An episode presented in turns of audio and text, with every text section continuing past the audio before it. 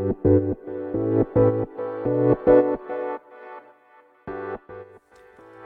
科医の10分間始まります。このチャンネルでは日本最大級のブラジリアン柔術ネットワークカルペディエム代表の石川由紀が日々考えていることなどをお話しさせていただきます。はい。始まりました。どうでしょう？あのこのオープニング。これを冒頭に毎回読もうと思ってます、まあ、なぜかというと、えー、柔術をやってらっしゃらないあの方が最近多くフォローしてくださっているので、まあ、僕が何者かということはとりあえずね自己紹介説明が必要かなと思ってこれを読むことにします。うんでは何にしようかな。レターというか昨日、ね、映画を見に行きました。夜の夜の10時から12時ぐらいまで見てましたね六本木で。でマイク・ミルズ監督の「カモンカモン」という映画で評価はすごく高いですね。で僕が好きなホアキン・フェニックスが主演です。結論から言うとむちゃくちゃつまらなかったです僕は。全く面白くなかったですね。なぜこの映画がこんなに評価されてるのかわからないですけどそこがまた映画の面白いところでもありますね。うんなんか心温まる映画だってそ,、まあ、そういうジャンルに入ると思うんですね。でそういうふうにこう評価されてる方も多くて。で全くこれが面白くないとなるとなんか僕大事なものが欠けてるんじゃないかなとか自分でちょっと見ながら不安になりましたね。なぜこの映画を見て心温まるとか泣いたり感動できるんだろう。うーん。俺は最悪の人間なんじゃないかなとかちょっとね考えてしまいましたね。でもそれぐらい僕には響かなかったですね。なんででしょうね。ちょっと時間をかけて分析してみたいと思うんですけど僕はやっぱり一般的にそんなにやっぱ子供好きじゃない気がします。自分の子供はもちろん好きですよね。それは当たり前なんですが一般的なあの子供っていうジャンルが別に好きではない嫌いではないですけどね。なのかなと僕はまああの思ってますね。そういうのもあってこの映画にあまり感情移入することができなかった。はい。まあでもね評価は高いのであの是非ね見て面白かったっていう方はこうこうこういうところが面白かったんだと。なんでお前はそれが分かんないんだっていうことをレターであの伝えていただければと思います。うーん。なんかねやっぱ最近こう面白いと思える映画がないですね。これはもう映画というより僕の問題なんでしょうね。僕の感性があのなんか鈍ってきたりしてるのかもしれないですね。であとは宣伝です。もうもうすぐ今ですね。カルペディエムと、え毎年やってるベドウィンザ・ハートブレイカーズさんのコラボの T シャツが発売されます。これも完売するんじゃないかなと僕は思ってますね。毎年ね T シャツとかね割と値段高めだったんですよね。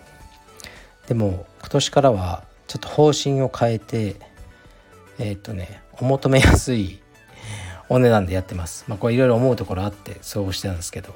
というわけでえっ、ともうねオンラインストアで今11時44分なんですけどね12時からなんで多分これ皆さん聞いてらっしゃる頃はもう発売されてると思います。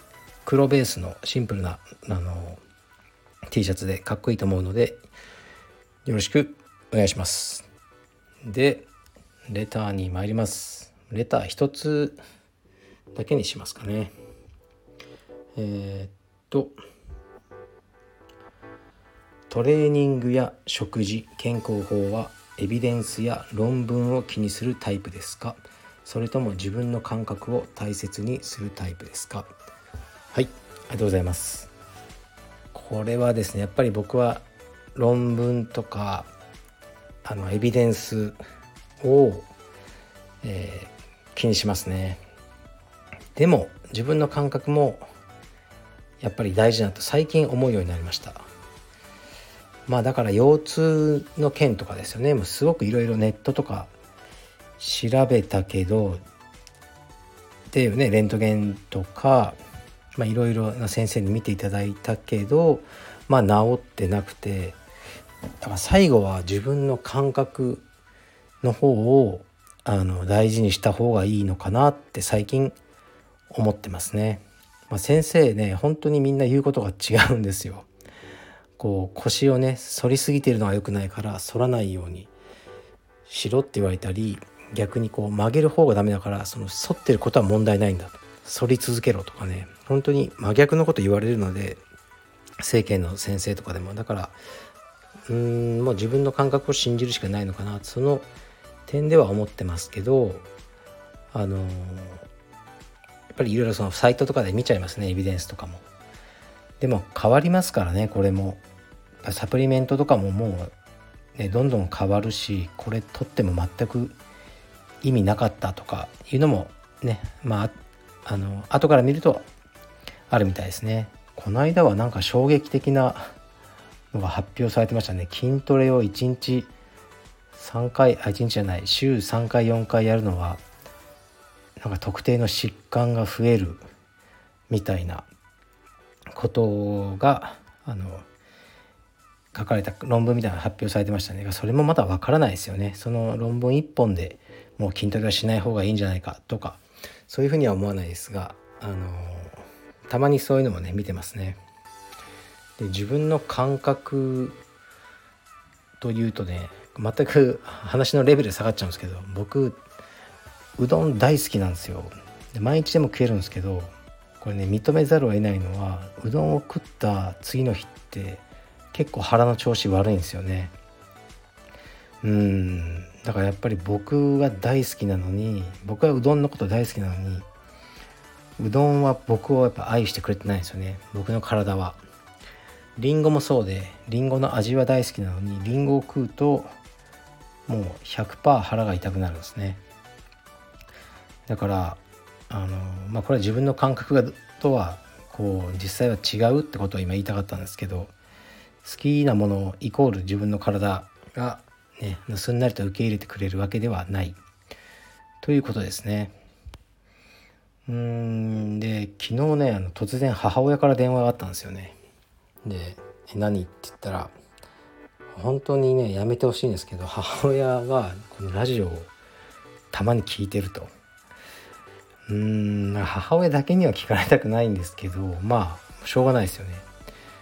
聞いとるとよみたいな感じで電話してきて「あんた腰がまだ悪いとね」みたいな「そう治らんとよ」みたいな話をしてたらこうなんかねもうそういう人いっぱいいるんですけどでも結構僕も楽しんでるんですけど伝説の整体師が現れました。で場所は福岡です。もう伝説だと。ねねまあオリンピック選手の誰々さん誰々さんも来てると。で夏まで予約でいっぱいでもう民家で布団を引いてあのおじいさんみたいな人がやってるらしいです。で看板も何もない民家の、ね、一軒でやっててでそれでもあのね夏までいっぱいなんだと。じゃあもう行きたいよともう俺行くよと。こう言ったんですけどうちの母親がでもねあの高いんだとお金が。って言ってでいくらだと。いくら出せばいいんだって言ったら1時間半こうやってくれて1万円だと。で思わず「安っ!」って言いそうになったんですけど「あそうあそうかまあそれぐらいはするよね」みたいな。そういう感じなんですよねやっぱり田舎って。1万円取られるらしいみたいな。ことを母親が言ってて「そうか大丈夫だ」とりあえず大丈夫だ」って言ってあのじゃあうちの何々おばさんが電話してみる。みたいなことを昨日言ってましたね。はいだから行きますよ。福岡はどうせねあの、まあ、実家なんであの帰りたいなとは思ってるのではいあの行ってきます。この話はしましたかね？僕の福岡であの随分前に気候のセミナーを40万円で受けたって話したかな？多分しましたよね。うん。なんかそういうなんかねいつも不幸かなんですよね結局は。最後は。うん。だからまあ、まだ決まってないんですけどもしうちの母親がその予約予約をしてくれるらしいので予約されたらあの福岡でその伝説の治療を受けてこようと思います。楽しんでます。はいじゃあ失礼します。